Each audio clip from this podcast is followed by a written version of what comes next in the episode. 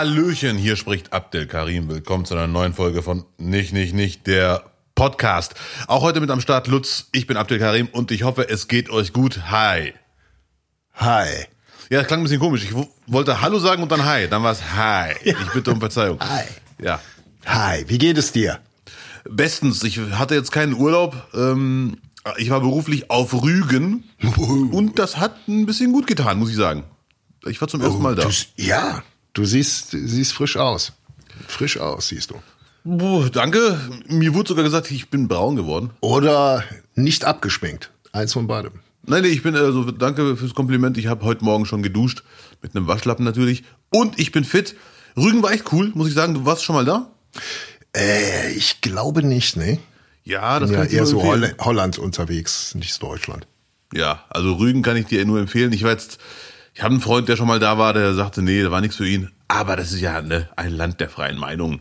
Ich war da zum ersten Mal drei Tage sogar und es war super. Es hat echt Spaß gemacht. Ich habe natürlich das Tourismusprogramm gemacht vor dem Auftritt, mit Ja. den Kreidefelsen reingezogen, mit einer kleinen Schiffsfahrt. Äh, der Kreidefelsen sah schön aus. Ähm, auf dem Boot hat der Mann auch die Infos rausgehauen und so weiter, die habe ich mir alle nicht gemerkt. Auf jeden Fall ist das der Kreidefelsen. Das Schöne ist, ich war auf dem Schiff mit, wir waren ungefähr 100 Leute, tippe ich mal, vielleicht sogar 150, mit Abstand der Jüngste. Ja. Und die ersten Minuten haben mich, die, die, die Schifffahrt dauerte zwei Stunden ungefähr, haben mich die Leute ein bisschen komisch angeschaut. Die ersten Minuten nur. Also entweder hat mich der ein oder andere erkannt und dachte, hier wird doch irgendwas gedreht. Oder, was weiß ich, dachten, was macht der hier? Der passt irgendwie gar nicht ins Bild oder ist der Terrorist zu weit gefahren oder was auch immer. Ich Weißt du, gemerkt, was die gedacht haben? Die, weißt, du- weißt du, was die, äh, Ottfried Fischer hatte mal lange Jahre eine Serie, die hieß Ein Bayer auf Rügen. Und vielleicht haben die gedacht, Ottfried Fischer ist wieder da, als sie dich gesehen haben. das ist aber eine gute Idee, ein Marokkaner auf Rügen. Ein Marok auf Rügen. Kannst Ja. du sofort anbieten. Ja. War 100% ARD oder Sat 1, ich weiß es nicht mehr genau. Aber ein Marok auf Rügen, zeitgemäßer geht's nicht mehr. Ja, ich würde es auch gucken, ehrlich gesagt. Ja. Äh, Ich unterbrach, entschuldige bitte. nee, gar nicht. So viel mehr gibt's da gar nicht zu sagen. Außer du musst dahin als Fischfan. Ich habe da echt drei Tage lang Fisch gegessen. Ja. Äh, erster Tag war äh, ganz tragisch. Da habe ich einfach so Fisch gegessen, den es auch hier gibt. Diese panierte Geschichten, die gar, gar kein Mensch braucht. TK Frischfrikadelle. Was, was auf Rügen und dann erstmal in der Nordsee. Erstmal schön in der Nordsee Fischfrikadelle essen. Aber irgendwann mal haben wir ein Dings entdeckt. Einen, ähm, ich würde nicht sagen Geheimtipp. Strandhalle heißt der. Klingt sehr langweilig. Strandhalle in Binz. Ja. Aber wenn man da reingeht, der Laden sieht super aus und sehr lecker. Ich habe Ostdorsch gegessen. Kennst du das? Ja, ich kenne Dorsch Ja. und Ostdorsch, weil er aus der aus dem Osten aus dem Osten Ich kommt. hörte, ja, und das war sehr, sehr lecker. Boah, das war echt. Ja. Ich kann leider, ich, ich bin nicht so ent. Einen ganzen, einen ganzen Nein, nein, Dorsch. nein, nein, nee, nee. Das war kein ganzer. Also ich, ich weiß nicht, wie groß die normal sind, aber auf jeden Fall sah er sah er nicht aus wie ein Fisch. Also da fehlte vorne und hinten alles. aber es war wirklich sehr lecker und sehr hochwertig und es waren keine pseudo-edlen äh, kleinen Portionen, sondern wirklich gut bürgerliche Küche. Da wurde sogar der Abdel satt. Ja. Dorsch kennt man natürlich als Kabeljau, glaube ich, ist dann eher eher bekannt. Ah, okay, Kabeljau. das kann sein. Ich, äh, Essen viele, essen viele auch in, in, in Holland auch immer. Ja, ja, ja. Kabeljau, ja, stimmt tatsächlich. Eins der leckersten, finde ich persönlich. Ja, dann fahren wir nach Rügen, mein Freund. Noch Rügen. Ja. Geil. Und da bist du aufgetreten dann? In Ja. einem Strandbad oder äh, Nee, so warm war es nicht. Scheune? Aber guter Hinweis mit Strandbad und so warm war es nicht. Es war grandioses Wetter, 16 Grad. Aber wenn die Sonne knallt und die knallte durchgehend, war es gefühlt 22 Grad. Das war echt der absolute Hammer. Ja. Und äh, es scheint wohl ein Rentnerparadies zu sein, zumindest jetzt im Herbst, weil da waren wirklich, also Durchschnittsalter relativ hoch. Trotzdem waren alle entspannt, man merkt, die sind einfach happy da. Und ähm, ich bin aufgetreten in einem Ort, oder ich sage sogar mal Stadt, die sich nennt Putbus. Gibt es eine Ja. schönere Bezeichnung für eine Stadt Putbus? Putbus ist, klingt süß. Ja. Kommt so ein bisschen so äh, Bullbiber im Putbus. Das, das wäre so eine Kombi. Pulbiber, er hat das Wort nicht vergessen. Ist ja krass. Der, ein Bullbiber im Putbus. ja, ja, ei, ei, ei. Popbus ist natürlich, muss man immer aufpassen, wenn man ein Ticket noch händisch kauft am Schalter, dass man da nicht im Cottbus landet, ne? Das ist schnell passiert. Ja, äh, äh, mir nicht zum Glück. Ja? Aber Putbus ist wirklich eine schöne Bezeichnung. Ich, ich habe auf Facebook gefragt, habt ihr Infos zu Putbus? Und da hat, Mhm. äh, haben mir ganz viele natürlich was zum Namen gesagt. Jeder äh, hat versucht, mir zu erklären, warum das so heißt. Natürlich auch mich zu verarschen. Und sehr schön fand ich die Erklärung, Putbus klingt wie ein Bus, den man anlocken muss. Wäre jetzt meine Frage gewesen. Put, put, put. Ne, Ja. so. Wie heißt denn der ÖPNV in, in Putbus? Heißt der. Putbus-Bus? Nein, nee, nee, Put, Put, Bus, Nee? Bus, Bus. Und die, äh, die Kontrolleure waren sehr entspannt, weil ich war da mit Mhm. einem Freund unterwegs und der hat dann irgendwann, äh, wir wollten eigentlich nur kurz mit dem Schiff fahren und dann fanden wir aber äh, den Ort, wo wir eingestiegen sind, eher öde, wollten dann da nicht wieder aussteigen Ja. äh, und, und sind dann weitergefahren nach, nach Binz und sind dann da in den Zug gestiegen. Zugtickets hatten wir aber schon. War genau derselbe Preis, 7,30 Euro. Und wir so, ja, wir haben leider falschen Tickets. Wir müssten eigentlich in Sassnitz, heißt es, glaube ich, einsteigen. Sind wir aber in Binz, der Preis ist derselbe. Ja, so steigen Sie ein. Steigen, ganz entspannt, steigen Sie ein. Ja. Nach dem Motto, was soll denn das? Geht mir doch nicht auf den Keks jetzt. Ist doch derselbe Preis. Bei uns ist immer noch 9-Euro-Ticket. 7,30 Euro für einige Haltestellen. Da hätte man sich geärgert mit dem 9-Euro-Ticket. Auf jeden Fall. Ja, ja, ja, ja. Das ist sehr Ja. schön. Ja, ich habe die Bilder gesehen, die Videos, die ihr gedreht habt von eurem Schiff aus. Und ich hatte natürlich den Gedanken gehabt, das wäre dein Kumpel, mit dem du auf äh, Grund gelaufen bist aus Duisburg. Nein! Der mit dir jetzt den, den Rhein raufgeknallt ist bis, bis nach Rügen. Im Motorsportboot. Ja, aber guter Hinweis, den habe ich vor ein paar Wochen wieder gesehen. Ist, ke- ist kein Ja. Freund von mir, ich habe ihn jetzt zweimal gesehen. Macht aber Einfach so ein Pirat. Hm? Ja, ein Pirat. Und der hat mir gesagt, hey, wir haben noch eine Bootsfahrt offen. Er will das unbedingt nachholen. Eine entspannte Bootsfahrt. Die Abenteuerfahrt haben wir hinter uns. Er will aber die entspannte auch noch machen. Dann möchte ich dich bitten, mehr zu filmen, wenn, wenn ihr die Tour noch mal macht. Und Ja. ich will da mehr, ich möchte da mehr sehen. Vor allem, wenn ihr wieder auf Grund laufen solltet. Mache ich auf jeden Fall. Es, Ding laufen. es regnet ja wieder seit ein paar Tagen. Ich glaube, die Gefahr besteht nicht mehr. No, das, dauert, äh, das ist ja eine Illusion, dass das jetzt so schnell gehen würde. Noch habt ihr genug, noch habt ihr genug Zeit und Möglichkeiten auf Grund zu Werde ich gerade deswegen, Lutz, heute Abend wieder ins Albaner Café gehen. Da war ich drei Wochen nicht mehr ungefähr. Und Ja, werde aber- ihn suchen. Und sagen wir mal zu, wir müssen die Zeit nutzen. Bevor der. Aber wofür hat, aber jetzt mal ganz im Ernst, wofür hat der ein Boot? Ist das so wie bei Peaky Blinders, wenn die die Sachen aus London oder aus Birmingham rauskriegen wollen, dann kommen die auf den Kahn und dann wird tscht, Ich habe nicht getraut nachzuhaken. Ich hoffe, das ist nicht der Grund. Ich glaube, der genießt einfach sein Leben. Und Ja. ja, äh, ja das ist ein Hobby wahrscheinlich. Du kannst ja mal, kannst ja mal gucken, wie, ob da irgendwie im Boot, unten auf dem Boden so Ja. versenkbare Eingriffe sind. ich werde demnächst nachschauen. Ja. Wir hatten bei der ersten Bootsfahrt leider keine Zeit dafür. Aus Ja. Gründen. Natürlich. Aber ich werde nachschauen. Ja, Ja. ist schön. Nicht schlecht. Also Rügen ist auf jeden Fall eine Reise wert. Hast du Angler gesehen? Gibt's da Angler? Nee, Angler habe ich gar nicht gesehen. Äh, aber die gibt's mit Sicherheit da. Aber ich, ich habe die nicht gesehen. Der Aber ist doch jetzt, hier- ist doch jetzt bei Oktober, er ist noch zu früh. Bald Oktober, da geht man auf Platte. Weißt Hab du, ich was leider- auf Platte, auf Plattfisch. Ja, ja, habe ich leider nicht gesehen. So Scholle und sowas. Hast du Scholle gegessen? Äh, ja, äh, ja, also das war so ein Fischteller. Äh, War lecker. War lecker. Aber ich bin Super. nicht so ein Fischkenner wie du. Deswegen, Ja. Ich würde auch die bekanntesten vier, fünf, sechs Fischsorten nicht unbedingt immer am Geschmack erkennen, wenn die jemand mir hinlegt, sondern ich Mhm. müsste das echt ein paar Mal jetzt äh, essen und dann so, das ist jetzt Kabeljau. Hm, so schmeckt das. Mhm. Das ist, oh, Dorade würde ich auf jeden Fall erkennen, habe ich schon ein paar Mal gegessen. Ja, Lachs erkennt man sofort natürlich. Ich bin Lachsliebhaber. Hm. natürlich.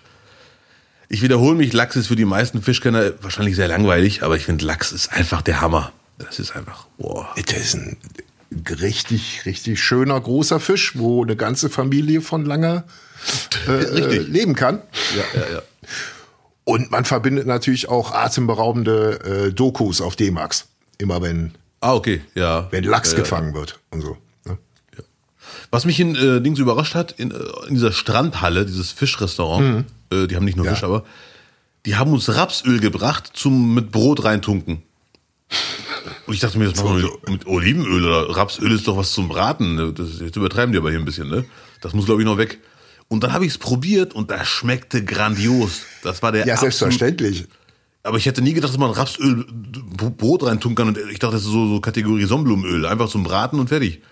Und das war hochwertiges Entspannung. Rapsöl. Ja, selbstverständlich. Gibt's Ja. von allem immer das richtig Gute. Ja, Natürlich. es schmeckte leicht nussig. Das war echt super. Ich hab, wir haben gefragt, wo gibt's das? Die so, ja, hier im äh, Rewe oder Edeka, weiß ich gar nicht mehr. Aber nur da, auf Rügen. Es gibt's nicht in jedem Rewe in Deutschland. Das ist, äh, Also war das aus lokaler Herstellung ja, ja. vermutlich. Da stand Rügener Rapsöl drauf. Ja. Also wenn das kein Fake war. Die, werden die auch Raps, Rapsfelder auf Rügen haben. Ja, und das war echt sehr lecker. Boah.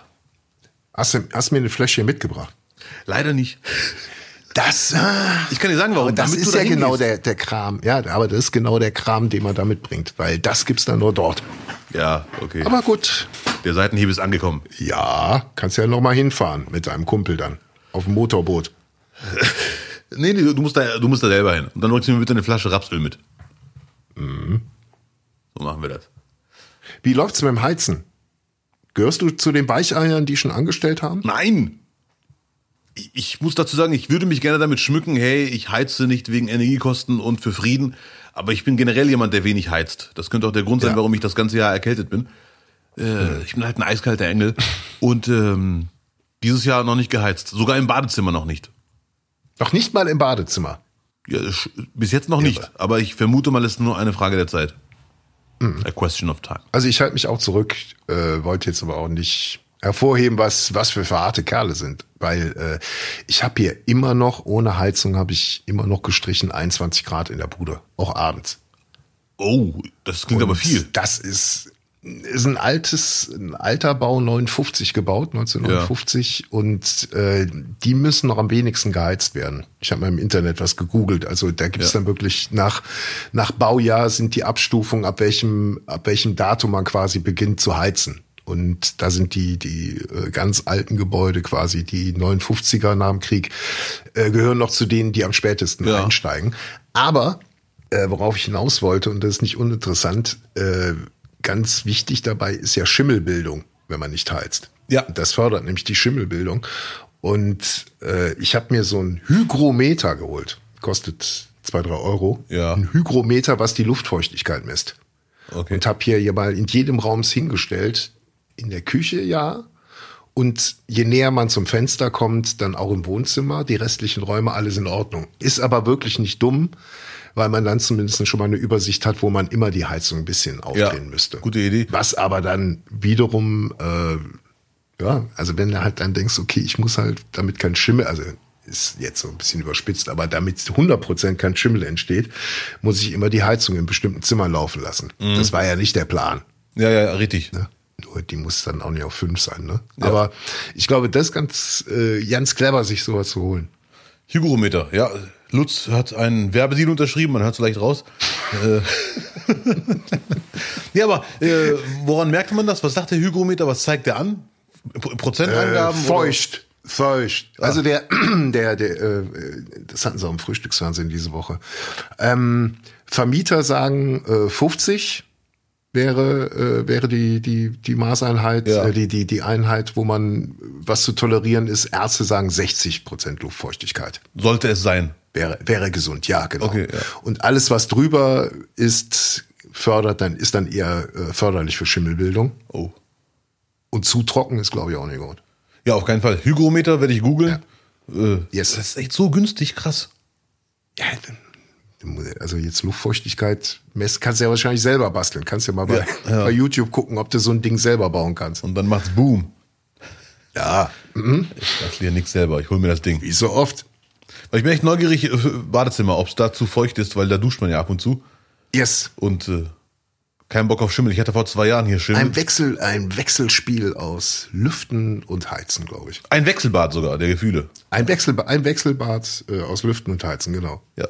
Wann fängst du an zu, hast du echt auch selber noch gar nicht geheizt dieses Jahr im Badezimmer? Ja, auch zu lügen. Doch, ba nee, Badezimmer auf eins. Wirklich. Ja, ja. Weil das, ich habe kein großes Badezimmer und da reicht es wirklich auf eins, fünf Minuten laufen lassen, gehst rein, oh, warm. Ja, ja. Und genauso schnell ist es dann halt auch wieder gelüftet. Das ist praktisch. Finde ich gut. Ja, sehr ich gut. mag mein Badezimmer. Das, das reicht ja, ne? Man braucht ja kein Riesenbadezimmer, man hat ja nur einen Arsch.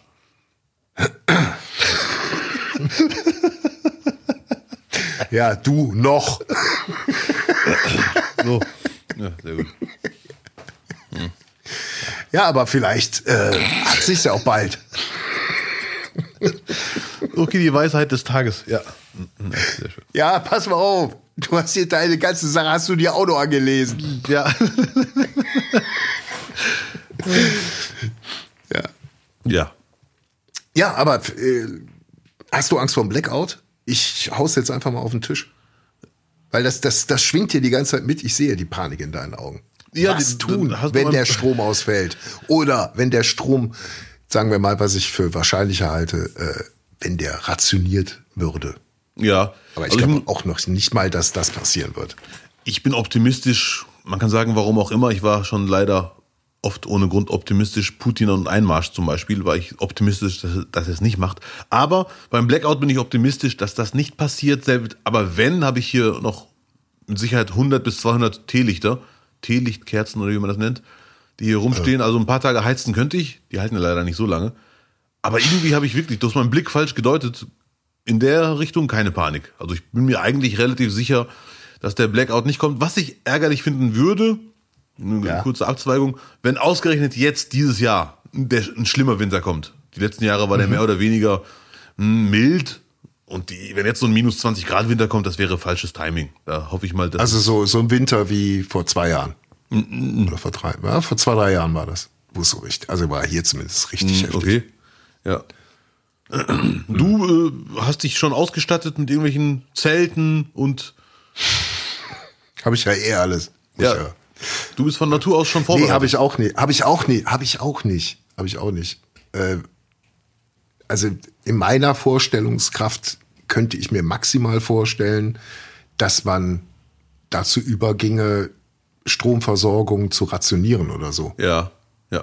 Aber auch das geht natürlich nicht, dass der Kühlschrank dann irgendwie von 12 Uhr nachts bis um 7 Uhr morgens aus ist. Ich kann mir das auch nicht Immer vorstellen. Nee. Vielleicht Äh, dennoch, so gut und dennoch ähm, äh, hat mich irgendwie so ein bisschen irritiert, dass in dem ganzen Zusammenhang Aldi auf einmal angefangen hat, äh, irgendwelche äh, Solarstromaggregate, also so kleine, womit du ein Handy aufladen Mhm. kannst, zu verkaufen. Also für den, für den möglichen Okay. Blackout. Das ist leider eine, ich glaube, das ist irgend so ein Hype, weil das sehe ich seit Monaten, diese komischen Geräte. Überall liegen die rum und, äh, und so weiter und so fort. Und jetzt springt auch Aldi auf diesen Hypezug auf.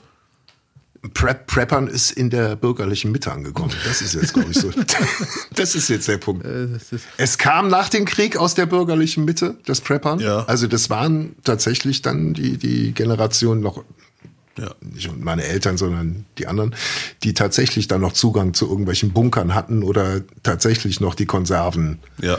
äh, äh, Lager bei sich im Keller hatten gebunkert und alles. Ja, und jetzt kommt es wieder zurück. Das war früher eine, eine relativ bürgerliche Sache, die auch nachvollziehbar ist. Ja, natürlich. Ne? Ja. Ich bin gestern durch den Duisburger Hauptbahnhof gelaufen oder gegangen. Oh Gott. Und Nordsee war dunkel. Wir haben da so eine Nordsee, das riecht man auch durch den ganzen Bahnhof. Ja, nicht nur das. Nicht nur, nicht nur das. Ja, hab ich dann gefragt, äh, wenn ich kurz fragen darf, ist das jetzt Energiesparen, äh, Mhm. wie, vorausschauend fahren oder was ist hier los? Und die Mitarbeiterin, nee, das haben wir einen Stromausfall. Hier ist irgendwas kaputt. Ui, ja gut. So, was machen Sie jetzt? Äh, Ich, ich hätte auch, die so, wir warten, wir haben angerufen, wir warten jetzt. Ich hätte auch fragen können, äh, dann können Sie mir die Dinger ja jetzt günstig anbieten, die hier rumstehen, weil, vielleicht damit, aber die, ich glaube, die hätten gar nicht verkaufen dürfen in dem Moment. Nein. Aber ich habe gefragt, kann man das noch essen? Also ich wollte da eh nicht holen, ich bin da durchgelaufen. Die so, ja, noch ist alles kalt, aber wie lange wissen wir nicht. Es ist alles aus. Nee, aber ich glaube, in dem Moment, wo die Kühlkette unterbrochen ist, Ja, äh, muss alles wird der. Scheiß weggeschmissen. Das ist teuer. Ja, ja. Einmal so eine, so eine Vorratsladung weg. Nee, nee. ja. Ja, da muss man sich drauf einstellen. Aber das sah irgendwie äh, komisch aus. Naja, aber du kannst ja zur Not dann auch immer noch Feuer in der Wohnung machen und so. Da ist ja noch alles möglich. Feuer in der Wohnung, Lutz, bitte. Das ist ganz dünnes Eis jetzt hier. Lutz, Feuer? Ja, oder, oder du holst dir so Balkonkästen, weißt du, so, so Blumenkästen aus Ja. Stein. Und dann kannst du da aus dem Fenster raus und dann füllst du da Kohle rein, Gitter drauf Ja. und dann kommt die Wärme, kommt ja ein bisschen in die Wohnung rein dadurch und du kannst auch noch außen kochen. Wäre schon mal eine, Die Wärme Die Lösung. und auch die Feuerwehr. kann natürlich sein. Aber die werden in dem Moment sehr beschäftigt sein, da kannst du von ausgehen. Ja. Es, gibt einen äh, Wärmetrick, der so seit ein paar Tagen die Runde macht, kann auch am Algorithmus liegen, weil ich habe es einmal angeklickt und dann wurde es mir drei, vier Mal angezeigt. Irgendwie drei, vier Teelichter in eine Backform und dann eine Mini-Vase auf die drei Kerzen und eine größere Vase auf die kleinere Vase. und dann wartet man halt ein, ein, zwei Stündchen und dann spürt man eine gewisse Erwärmung des Zimmers. Der Teelichtofen, der bekannte.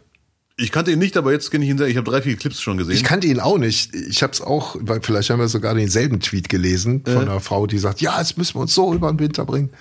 Ähm, und dann habe ich, ich habe es auf Google gesehen.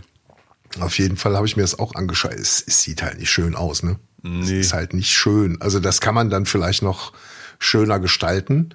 Für am Tisch alles in Ordnung. Funktioniert erstmal. Ist natürlich eine, eine absolute Notlösung, aber auch das würde funktionieren. Und ich glaube, es ist noch sehr gefährlich, wenn man mit der Hand an die Vase kommt. Ich glaube, die ist sehr aufgeladen. Ja, also ist jetzt nichts, womit du ein Kinderzimmer irgendwie beheizen sollte. Ja, ja. ja. Aber wie gesagt, sollte der Blackout kommen, nehme ich alles zurück, aber ich bin optimistisch, dass er nicht kommt. Ja, aber würdest du in Duisburg bleiben oder würdest du nach Bielefeld? Was würdest du machen?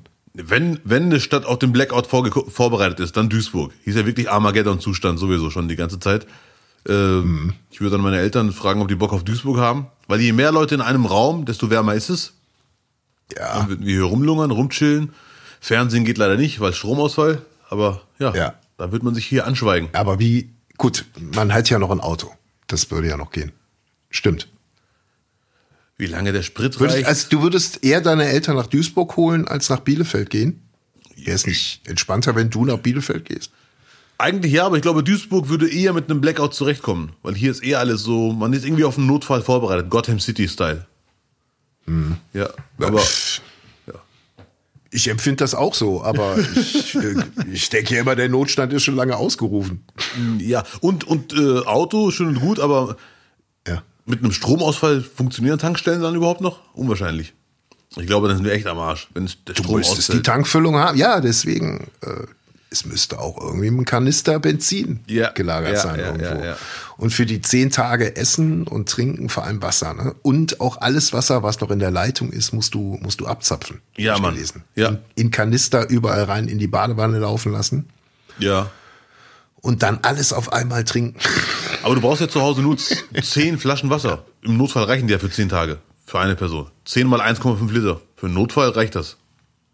Damit musst du dich auch waschen und so. Ne? Ja, okay, das habe ich jetzt nicht bedacht. Stimmt. Aber so ein bisschen Da mehr. musst du auch Kaffee von kochen. Davon musst du auch Nudelwasser kochen. Und Lutz, Davon, in, ja, in einem Notfall, dann in einem kannst du Notfall, auch mit Urinnudeln kochen, das weiß ich. Ja, Nein, ja, nein. musst mir nichts erzählen.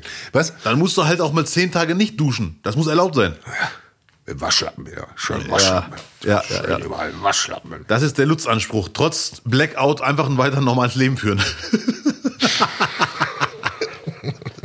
so, ich gehe jetzt mal kurz duschen. Ich gehe hier runter an den Fluss, so wie früher. Das ist ja eine alte mittelalterliche Geschichte. Hier gehe ich runter an den Fluss, wasche mich dort im Speukanal zwischen Ja. den Enden Und den Leuten? und dann nehme ich nehme ich meine Wäsche mit und werde sie auch im Fluss neben den anderen Webern dann waschen. Lieber. Ja.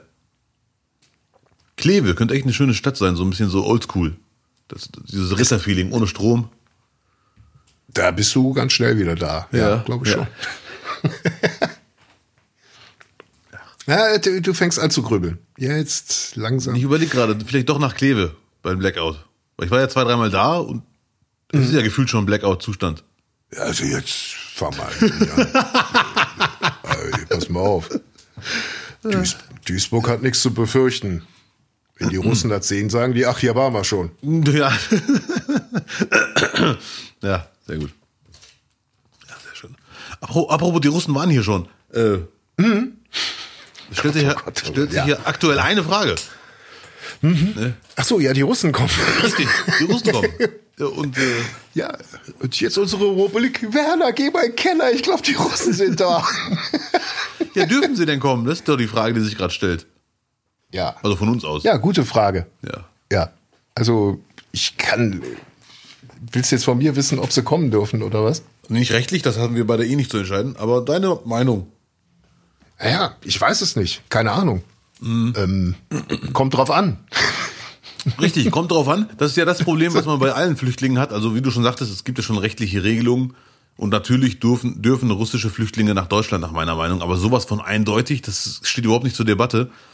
Es gibt echt einige Leute, die sagen, so, die Russen haben den Krieg angefangen, jetzt dürfen die ja auch nicht rein.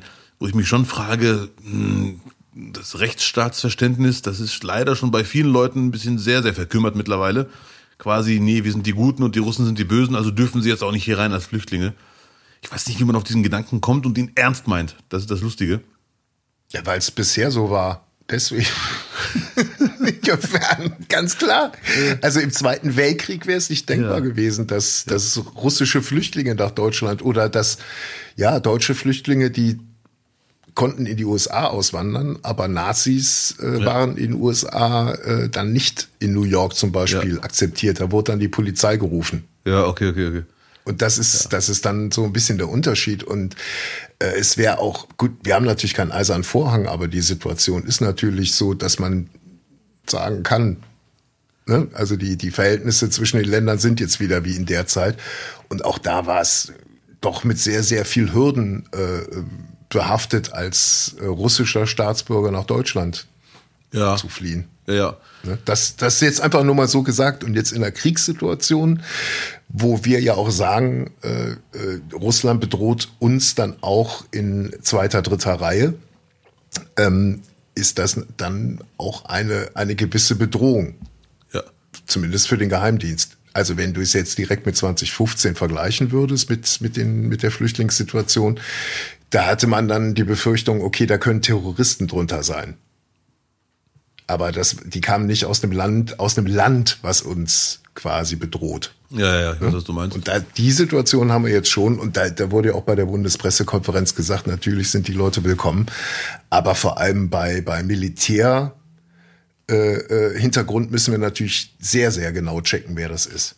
Ja, natürlich, das ist ja klar. Wenn der Geheimdienst irgendwelche Informationen hat oder irgendwelche krassen Ermittler, die ja. für eine Gefahr sprechen, das ist ja ein ganz anderes Thema. Das ist ja klar, dass man einen mhm. Terroristen oder einen äh, Kriminellen oder einen im Auftrag Putins nicht, der uns hier zerstören soll oder angreifen soll oder schwächen soll, nicht reinlassen darf. Das ist ja klar. Ja. Äh, Und was auch ein Gedanke ist, der da mitgeht, ist, äh, alle sind Flüchtlinge, alle sind gleich. Kann man jetzt ukrainische Flüchtlinge mit russischen Flüchtlingen zusammen unterbringen? Birgt das dennoch Konflikte? Whatever, ne? Das Problem hat man leider bei arabischen Flüchtlingen auch. Ne, der Deutsche, der es rechtlich gut meint oder auch moralisch gut meint, hat dann so ein Flüchtlingsheim, wo alle verschiedenen Araber nebeneinander leben, weil die alle gleich aussehen. Aber eigentlich haben die voll die Konflikte untereinander, bestimmte Arab arabische Gruppen. Das sind irgendwelche, äh, was weiß ich halt, wie, du, wie ein Ukrainer und ein Russe. Ein Laie könnte die optisch nicht unterscheiden und dann leben die miteinander, was du mhm. gerade ansprichst, und dann könnte es Stress geben und Ärger und mhm. noch Schlimmeres. Und das erlebt man ja in arabischen Flüchtlingen, in Flüchtlingsheimen, in denen Araber leben, immer wieder mal. Das Auf, dann, aufgrund der ich, Situation ja. der Unterbringung, wo auch ganz andere Gründe schon zum Konflikt führen. Das sowieso, ja, das ist sowieso ja, eine gereizte genau. Stimmung da. Äh, ja. Und wenn dann nebeneinander Menschen leben, die sich in einem anderen Land gegeneinander gegenseitig angreifen würden, das ist mhm. natürlich Konfliktpotenzial. Wo, wobei man sagen muss, die Russen, die jetzt fliehen würden aus Russland, weil sie keinen Bock auf den Krieg haben. Die haben ja, eh erstmal keinen Bock auf den Krieg. Die sind dann eh nicht unbedingt pro Ukraine, weil es viele fliehen ja, weil die einfach keinen Bock auf den Krieg haben selber. Richtig, richtig. Aber immerhin haben sie wenigstens keinen Bock auf den Krieg. Das ist ja schon mal etwas. Und dann muss man halt meinetwegen eiskalt fragen, Russe oder Ukrainer, und dann trennen wir das. Aber solange man den Leuten nicht in den Kopf gucken kann, muss man Flüchtlinge reinlassen. Das ist ja auch bei arabischen Flüchtlingen der Nachteil. Natürlich weiß jeder, da sind auch schlimme Menschen dabei, die böse Absichten haben. Aber solange man nicht in die Köpfe gucken kann, kann man nicht einfach auf Verdacht ohne Ermittlungsergebnis einfach sagen, nee, wir lassen dich jetzt hier nicht rein. Oder man sagt, wir vergessen jetzt mal die Menschenrechte und äh, setzen andere Prioritäten. Das ist. Hm. Was, äh, was ja so ein, äh, hat ja auch Melnik gesagt, ne? Äh, Ach, mein Liebling. Jetzt, dein Liebling Melnik, wenn jetzt äh, warum jetzt die aufnehmen, die bisher das gut geheißen haben und nicht, äh, äh, nicht dagegen angegangen sind. Warum man die jetzt aufnehmen ja, ja. sollte. Ja. ja. Hm. Ich bin nicht der größte Melnik-Fan, das weiß man, glaube ich, mittlerweile, wenn man mich kennt, nicht wahr? Aber das hat ja mit Flüchtlinge reinlassen, da hat ja die Gesinnung nichts mit zu tun, bis zu einem gewissen Punkt. Also, das, weiß ich nicht, was das. Nee, nee. Ob ein Flüchtling ins Land reinkommt oder nicht, das entscheiden leider was ist leider, zum Glück ausschließlich rechtliche Gesichtspunkte. Da mussten Profis ins Gesetz gucken und sagen, erfüllt er die Voraussetzungen, um Flüchtling zu sein? Ja, nein. Und nicht, ob der irgendwie mal anderer Meinung war oder die schlechtere Meinung hat oder nichts gegen einen Krieg getan hat oder was auch immer. Ja. Ich finde Melniks Äußerungen nehme ich eh nicht ernst. Also bei aller Friedensliebe. ne. Er ist betroffen vom Krieg, deswegen hat er eh all, jedes Recht dazu, sich aufzuregen und Unsachliches rauszuhauen. Aber ich, dann höre ich lieber auf andere Ukrainer, die äh, etwas sachlicher sind, auch in so einer schlimmen Situation. Ja. Melnik als Late-Night-Show-Moderator. Ja, der, Bo der Botschafter hat seine Botschaft äh, abgegeben. ja, richtig. Danke, die Botschaft ist angekommen. Ja, ja, ja. Also Grund dafür, also Fluchtursache ist natürlich der Krieg indirekt. Äh, äh, richtig jetzt ausschlaggebend war natürlich die, die ganzen Einberufungen Ja. aufgrund der, der Teilmobilmachung. Ähm, und ich fand es jetzt wieder die letzten Tage echt interessant, wie breit gefächert dann doch irgendwie die Berichterstattung ist. Also man hört sowohl, also in, vor allem auch wieder in, in, in Hauptnachrichten, war es natürlich alles äh, sehr auf emotional gesetzt. Äh, weinende Kinder, die, die ihre Väter quasi äh, in Krieg ziehen äh, sehen müssen. Äh, Frauen genauso. Und das, das waren so die Hauptbilder, die man bekommen hat. Dann kam jetzt gestern noch dazu der Typ, der, äh, der da rumgeballert hat bei einer Ein- Einberufung, also auf die, quasi auf die äh, Vertreter der Armee da geschossen hat.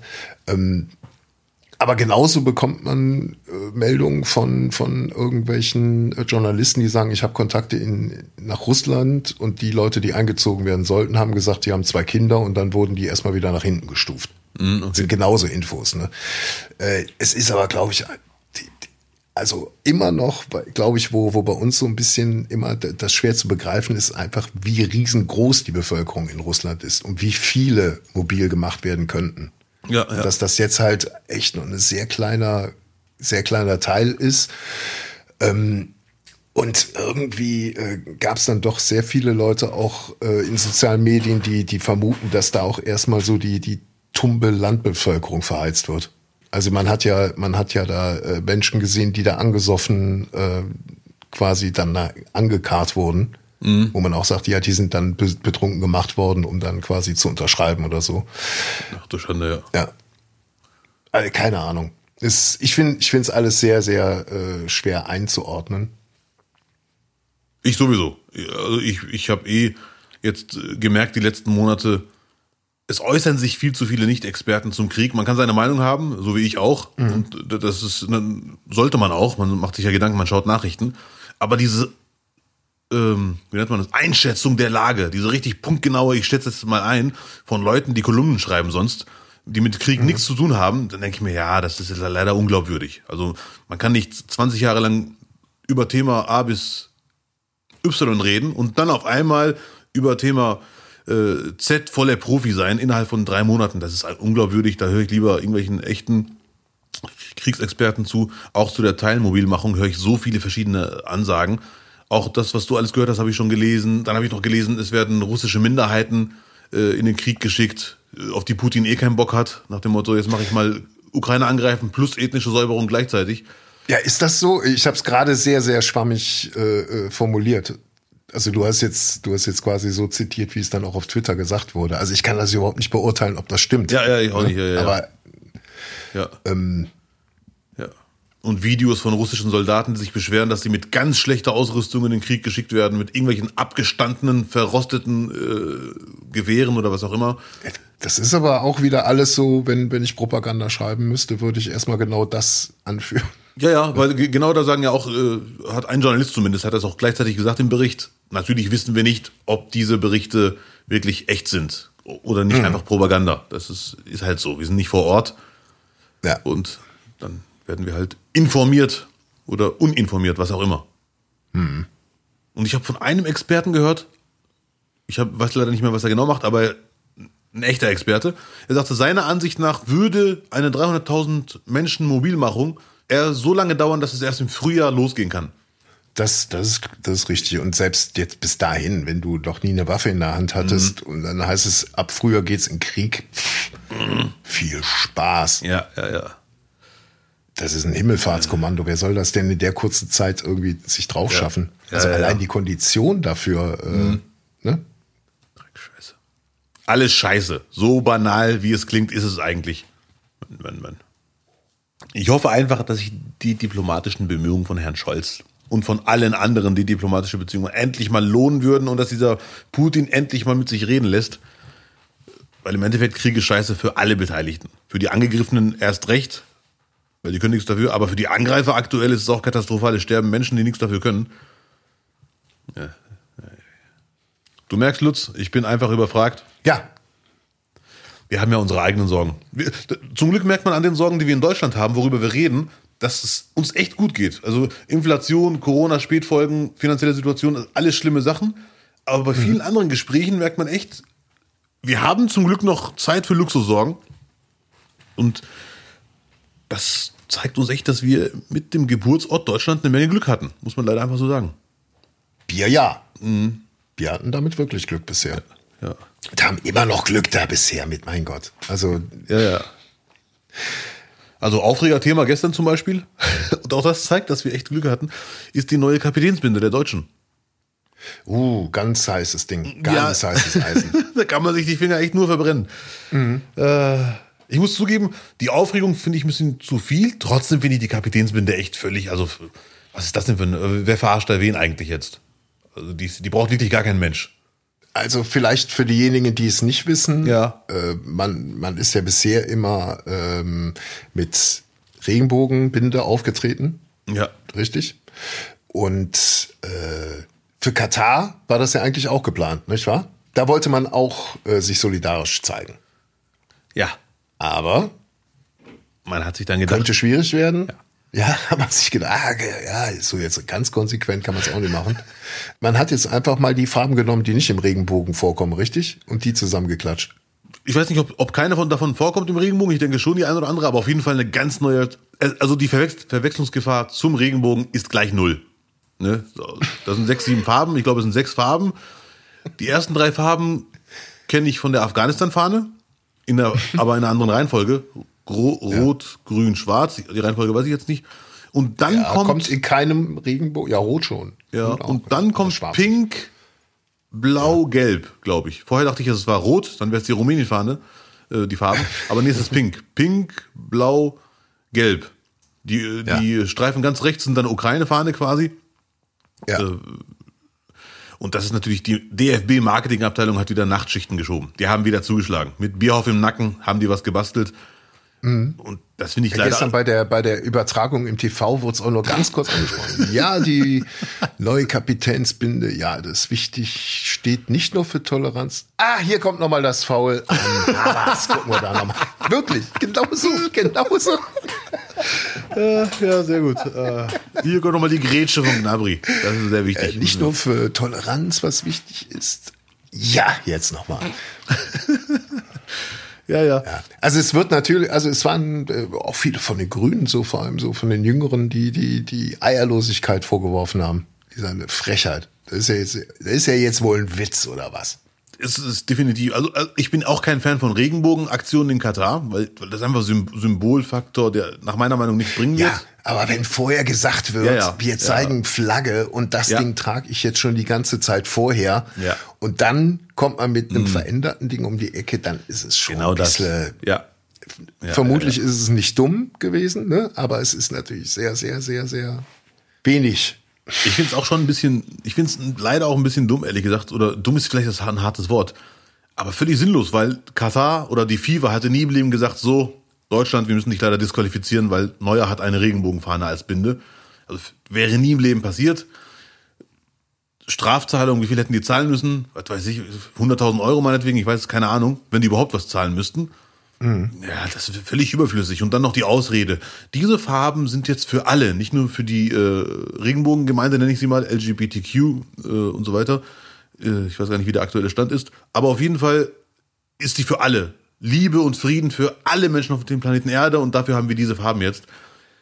Eine nette Ausrede. Aber aktuell ist Hauptthema in Katar, neben den leider äh, gestorbenen, vielleicht sogar getöteten Mitarbeitern, wenn das so fahrlässig war. Äh, mittlerweile spricht man von plus minus 21.000 ist Hauptthema, ganz klar. Die B B Diskriminierung, Benachteiligung von, äh, ich sage jetzt mal, von schwulen und lesbischen Menschen und anderen. Das ist Hauptthema, darum geht's ganz klar. Da kann man nicht mit so einer Ausrede, mit so einer neuen Regenbogenflagge sagen wie, nee, wir machen alles mit One Love und so weiter. Das ist schon ein bisschen hm, schwierig. Hm. Leider. Eingeknickt. Klarer Fall von eingeknickt.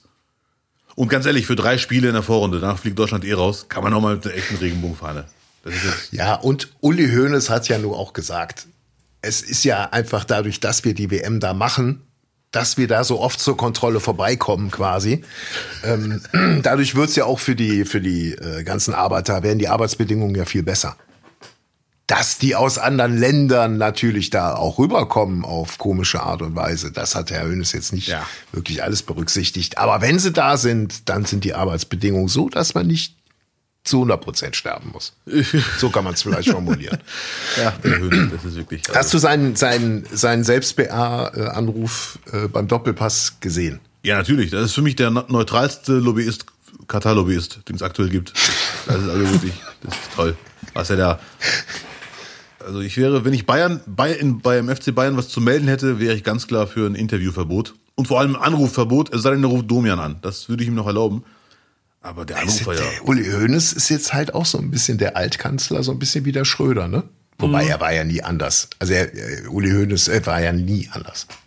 Das stimmt auch, aber man kann doch nicht so einen Scheiß labern. Ja, aber anders kann man sich doch die Welt gar nicht mehr zurechtbiegen.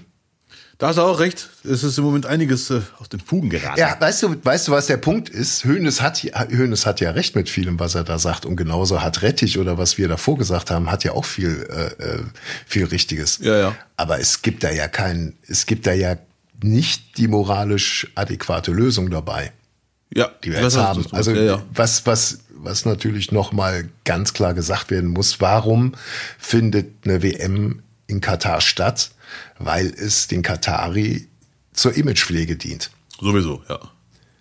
Und sie darüber dann natürlich auch wieder ihre Geschäfte pflegen können. Über diese, ja, ja, ne? ja. so, das ist der, das ist der Deal von Katar aus und dass die, die westliche Welt oder die FIFA, ich sage mal westliche Welt, hast mich auch schon korrigiert, aber die FIFA ist ja nur ein westliches Unternehmen, wenn wir es ja so sehen, ne?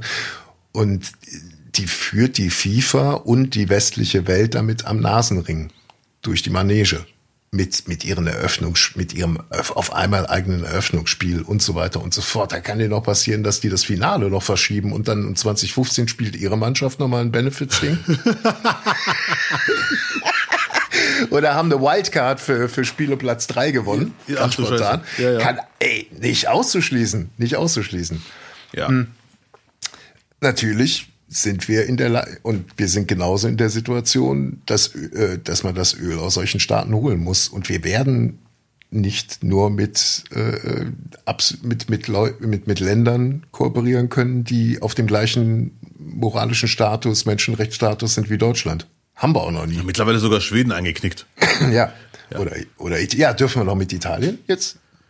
Ah, ja, ja, stimmt, die sind ja sogar noch krasser eingeknickt ja? als Schweden. Ai, ai, ai. Jetzt, wo eine Krass. Frau an der Macht ist?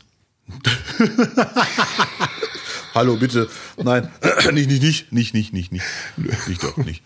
Ja, also Italien hat, hat sich das überrascht. Mich hat es auf jeden Fall überrascht, ehrlich gesagt. Äh, Nein, wieso? Das war doch auch wieder mit Ansage. Das war ja nur, also jetzt. Ja, aber wenn das Ergebnis dann amtlich ist, ist es irgendwie eine Überraschung. Im Jahre 2022 so eine rechtsradikale Partei, das ist schon hart.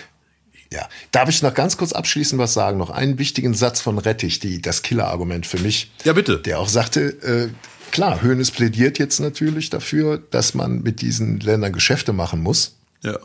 Aber genauso, genauso war es ja auch äh, mit äh, Russland.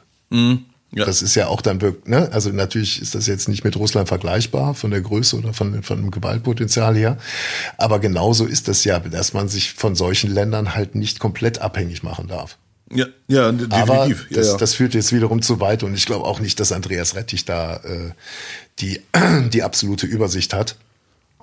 Nur äh, wir werden immer wieder auf den Boden der Tatsachen zurückgeführt, dass wenn wir diesen Standard, den wir europäisch nennen, halten wollen, wir auch mit solchen Ländern Geschäfte machen müssen. Also, was die ganzen Energiegeschichten angeht, auf jeden Fall. WM hätte Katar nie im Leben Nein, können. Wir machen aber eine nein. WM-Folge irgendwann, mein Freund. Und dann werden wir alles hier wirklich, äh, aber sowas von aufdröseln, dass der Uli Hoeneß Oh. uns anrufen wird. Gut. Das wäre doch was. Fritelli. Nimmst du die Fritelli auch? Bitte. Jetzt reicht's aber hier. Ja, gut. Könnte ich die mit, mit Blattsalat haben, die Fritelli bitte. So, Fritelli d'Italia. Jetzt ist sie da. Giorgia Meloni. The fuckable Weidel. Bitte, bitte. Jetzt reicht's aber hier. Nee. Rechtsradikal. Da gibt's nicht schön zu Ja. reden. Definitiv, nach meiner Meinung. Ich habe mir gestern Interviews und Reden von ihr reingezogen. Angeblich postfaschistisch ist die Partei. Das ist so ein lustiges Wort habe ich ja noch nie gehört. Für so eine Partei. Ne, Nach dem Motto, wir haben vor Jahren uns vorgenommen, uns von, vom Oldschool-Faschismus zu verabschieden und jetzt gemäßigt faschistisch zu sein oder was auch immer die da meinen. Und da habe ich mir die Reden angehört, weil ich dachte, hör mal zu, Abdel, beruhig dich. Ist die Partei wirklich rechtsradikal? Ne, wir kennen das Netz, hier und da mal wird übertrieben. Und dann habe ich mir Reden angehört. Das ist ganz klar AfD. Ganz eindeutig AfD. Also sowas von eindeutig. Und ich wundere mich, dass deutsche Menschen im Netz schreiben, äh, jetzt akzeptiert mal die Demokratie. Oder Manfred Weber von der CSU, der hat gesagt, ich würde, also sinngemäß, aber es ist auch keine Fälschung jetzt, es ist kein Zitat, aber er hat das auf jeden Fall gesagt, bei der Bewertung der Partei wünsche ich mir ein bisschen mehr Gelassenheit. Ich denke, wer hat dich denn verarscht? Also das ist eine rechtsradikale Partei, die da jetzt an der Macht ist. Das ist, das ist nicht lustig. Und, und die Reden und die Aggression, sie gibt sich ab und zu Mühe, sympathisch und cool rüberzukommen, hat sie auch drauf, aber es gibt auch Reden, wo sie richtig schreit, wo ich denke, boah, ekelhaft. Bei ihr schwingt immer, immer Aggression mit. Ganz, also, das ist, die Parallele zu Weidel und Storch ist dann auch da, bei denen ist es halt auch noch so. Äh, nur Meloni sieht halt besser aus und ist charismatischer. Ja, charismatischer ist er auf jeden Fall. Da, da geht noch viel mehr Gefahr von aus. Also ich äh, glaube, wir müssen uns keine Sorge machen, dass Deutschland hinter einer Alice Weidel oder, oder einer, einer Storch hinterher humpelt. Aber äh, wenn, wenn so ein Gesicht kommt, und die ist ja auch schon lang dabei, ne?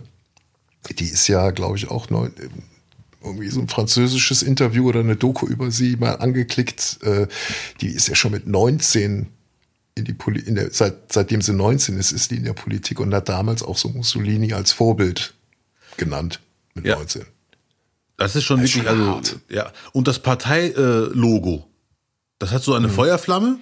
Und diese Feuerflamme ist genommen von der rassistischen Partei, aus der sie äh, sich herauskristallisiert haben. Die ist ganz klar rassistisch, ganz eindeutig. Und der Strich unten soll symbolisieren den Sarg von Mussolini.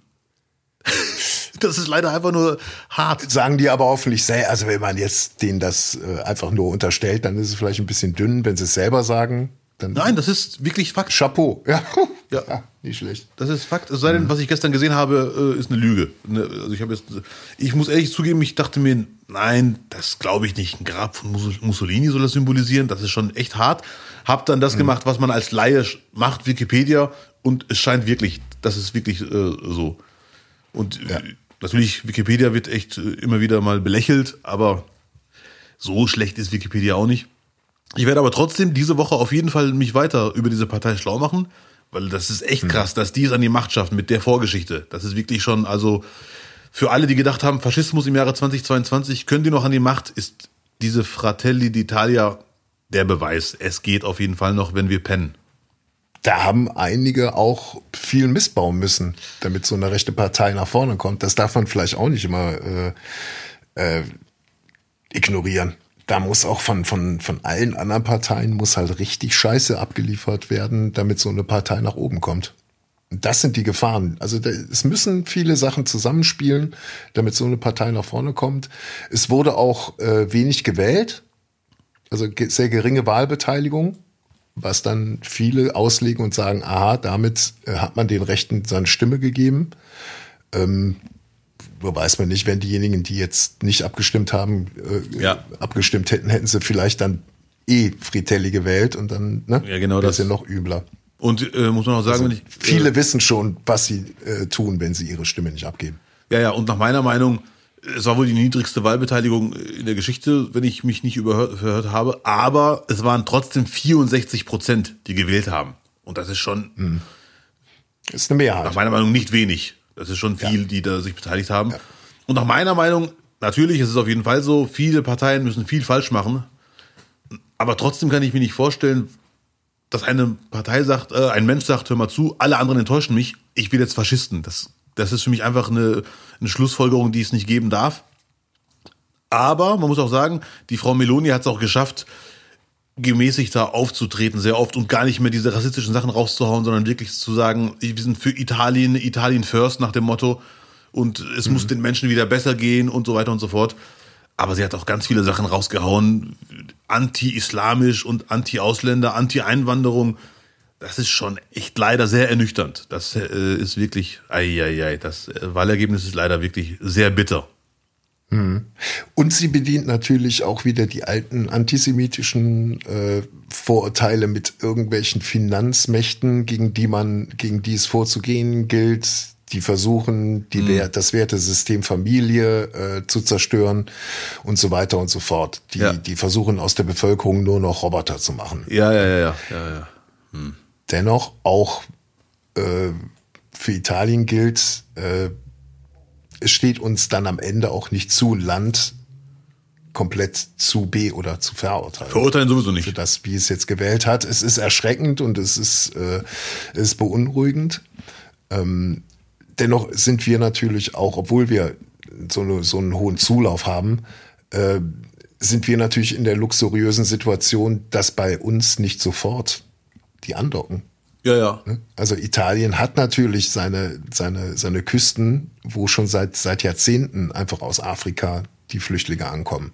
Ich, ich, ich weiß, was du meinst. Das ist, ein, das ist halt ein Riesenthema und ein Riesenproblem für Italien, dass die für ganz Europa quasi bündeln müssen. Ja, ja. Die, die gerechte Lösung, haben wir auch schon tausendmal drüber gesprochen, eigentlich müsste da die Anlaufstelle sein und von dort gerecht verteilt werden, um auch Italien da zu entlasten. Ja, ja, dass, ganz klar. dass jetzt eine rechte Partei äh, äh da an der Macht ist, ist auch letztendlich mit die EU verantwortlich dazu. Da gibt es viele Gründe und Europa. dieses genau wie du, dieses ja, Italien. Viele Gründe, aber ein Grund, genau dieses Ding Italien auch oft allein gelassen zu ja, haben mit diesem ja, Problem, ne, im Stich gelassen. Äh, das, dasselbe gilt für Griechenland. Ja. Hm? Mal schauen, wie es äh, Griechenland sich entwickelt. Äh, aber auf jeden Fall sehe ich das genau wie du. Die EU hat wirklich, da muss ganz viel passieren, dass man diese Länder an der Küste so im Stich lässt. Das ist einfach nur tragisch und peinlich. Nach dem Motto, ja, ja. ich habe das Pech gehabt, ihr seid halt da und wir nehmen keinen auf. Ähm, ja. Ich bin mal gespannt, wie es sich entwickelt. Mehr kann ich dazu nicht sagen. Also ich war gestern, als ich mir die Reden angehört habe, schon, puh, das ist ja wirklich, also offenes Visier. Ja, auf der anderen Seite, so richtig lange sind ja auch nie die Regierungszeiten gewesen. Berlusconi war natürlich gefühlt lange an der Regierung. Ja. Aber äh, die, der Italiener ist nicht so äh, parteitreu in der Wahl wie wir Deutsche. Ja. Mal schauen, ob die EU aus diesem Ergebnis lernt. Also wenn man daraus die richtigen Schlüsse zieht. Sonst braucht man sich nicht wundern, wenn immer mehr Länder abdriften. Also Frankreich ist ja seit Jahren immer kurz davor, gefühlt. Ja, äh, Schweden, Schweden hast du eben schon genannt, ja. Ungarn. Ja, Polen. Österreich. Ja, da war doch was. Kein Widerspruch? Österreich auch? Ja, kann man sagen. Die haben ja nochmal die Kurve gekriegt, gell? Ja, ja. ja, ja. Ja. Lutz, ganz kurz, du bestehst die ganze Zeit darauf, dass ich, wenn wir hier irgendwas unterbrechen, äh, wieder aufnehme, hat das einen Grund. Ja.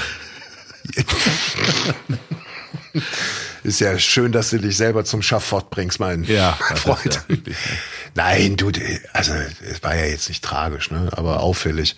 Hm. Äh, Abdel hat in der letzten Folge tatsächlich eigenständig mal gekürzt. Wir haben, glaube ich, bestimmt eine ganze Viertelstunde über über die Beerdigung der Queen und der daraus ja. folgenden Sendung Hart aber fair mit, äh, wie heißt er?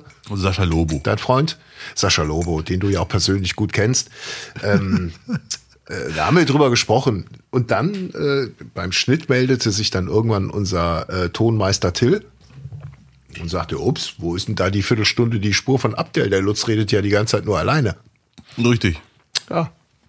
Und da hast du offensichtlich vergessen, wieder auf Aufnahme zu drücken. Sehr vermutlichst. Oder ich bin mit meinen mhm. Sucuk-Fingern an irgendeine Taste, Tastenkombi rangekommen, aber ich vermute eher, ich habe einfach versucht, wieder auf Rec zu klicken oder Rec anzuklicken. Ich bitte um Verzeihung, es waren die wichtigsten 15 Minuten, die wir je besprochen haben. Auf jeden Fall. Da wär ein, wir hätten einiges dazu beitragen können, aber jetzt ist es zu spät. Ja. Verloren I'm gegangen. sorry. I'm sorry.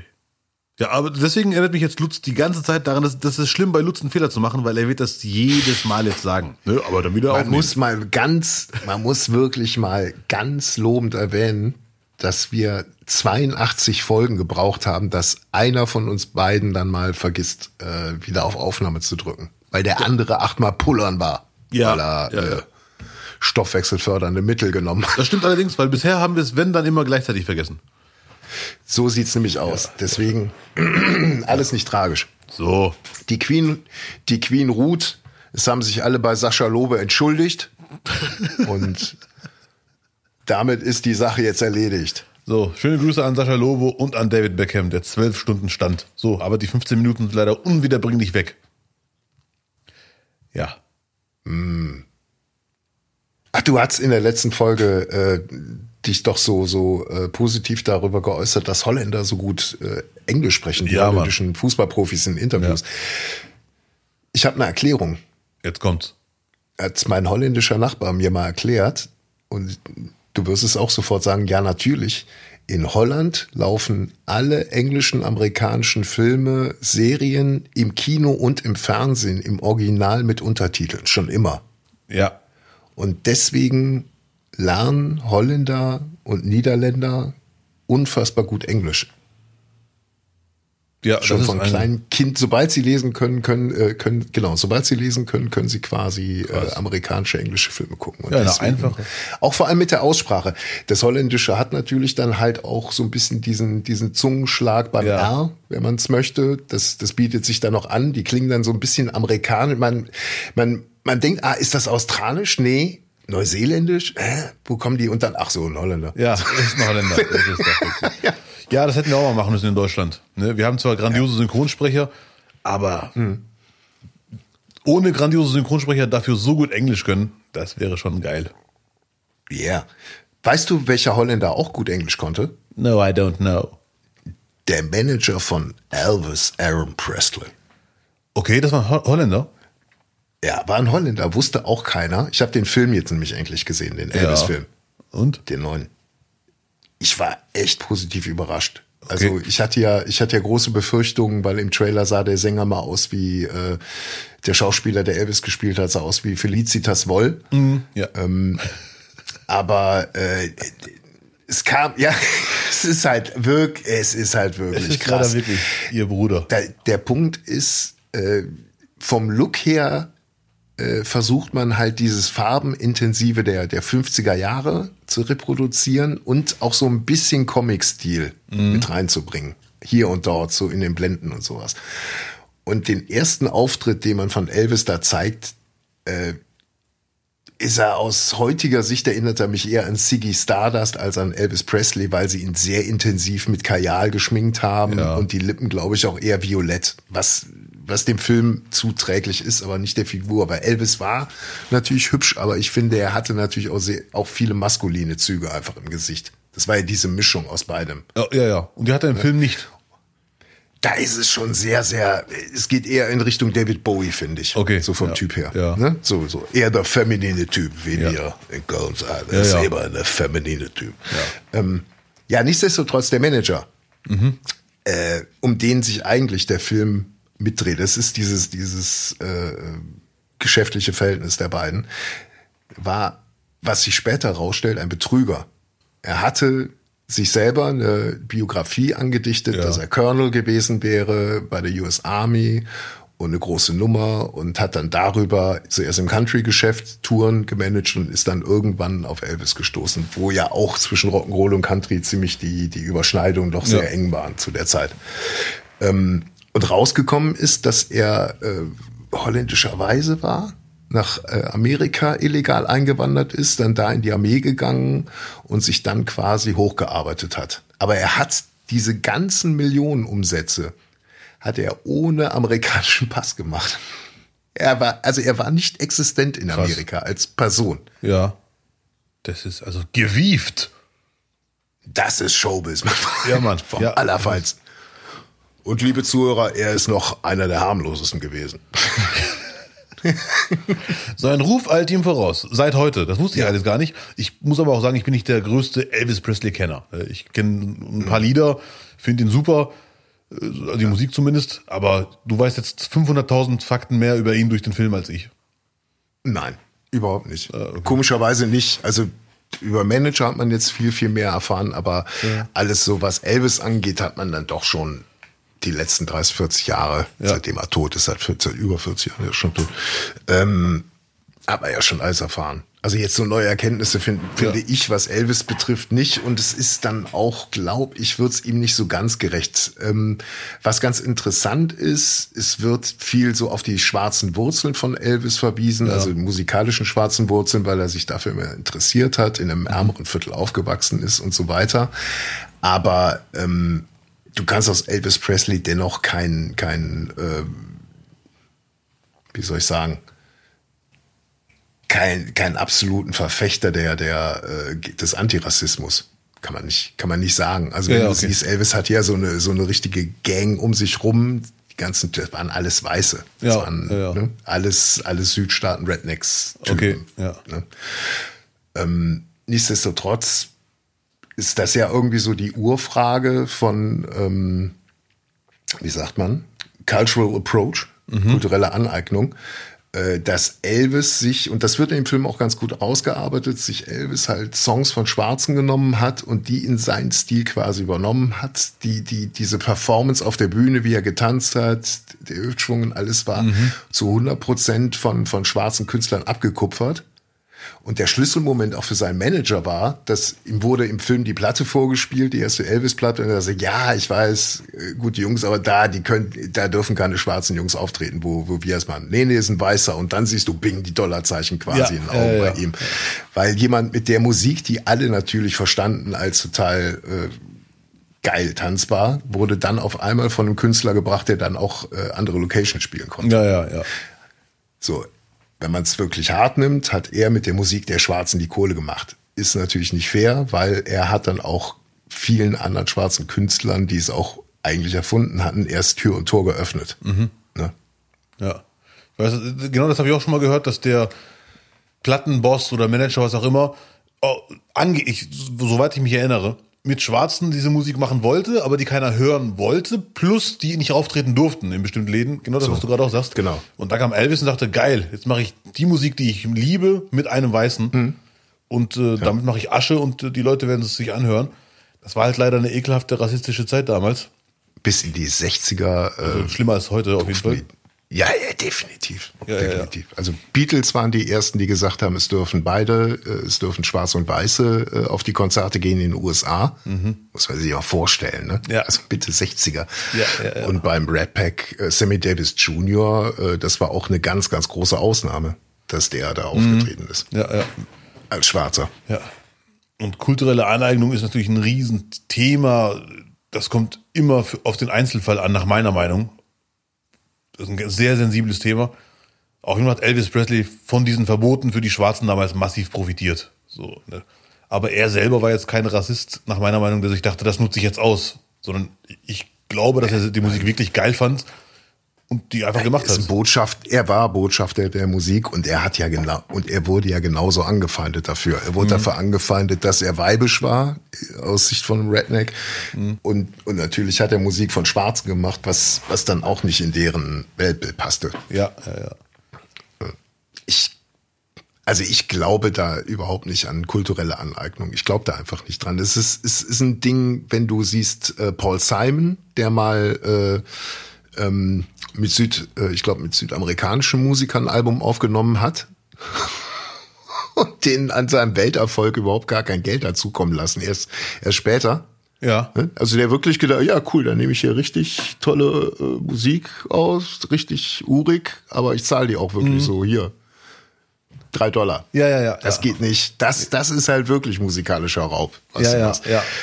Und ähm, super Beispiel Reggae-Musik war ja äh, Reggae war in den 60ern zum Beispiel eine, eine absolute Underground-Geschichte ja. und wurde dann erst so in den 70ern von, von manchen Künstlern adaptiert. Aber auch dadurch kam dann auch so richtig erst der, der, der große Boom durch für Bob Marley.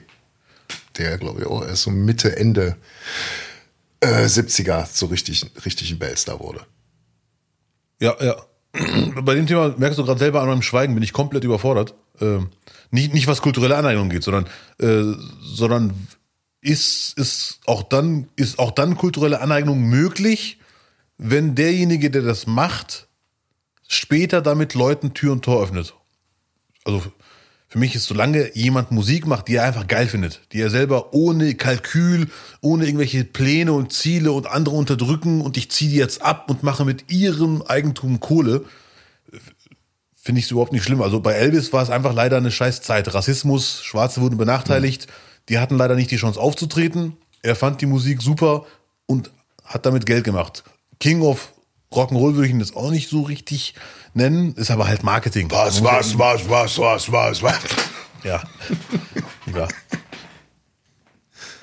Es gibt ja wirklich viele Sch Schwarze, die vor ihm da waren und die klingen wie er. Das ist ja wirklich sehr bitter.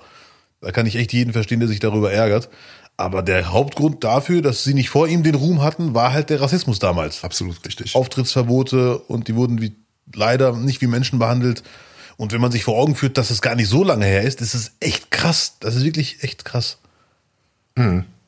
Ja, aber guck mal, Musikstile zu suchen, neue Einflüsse zu suchen und die in seiner, in seiner Musik zu verarbeiten, finde ich völlig legitim. Ja, ich auch. Genauso finde ich das bei Frisuren überhaupt nicht verwerflich. Ich finde es absolut eine absolute Fehldiskussion, jemanden vor, vorzuschreiben, ob er jetzt sich jetzt ein Iro schneidet oder ob er, ob er sich Raster, äh, Rasterzöpfe wachsen lässt.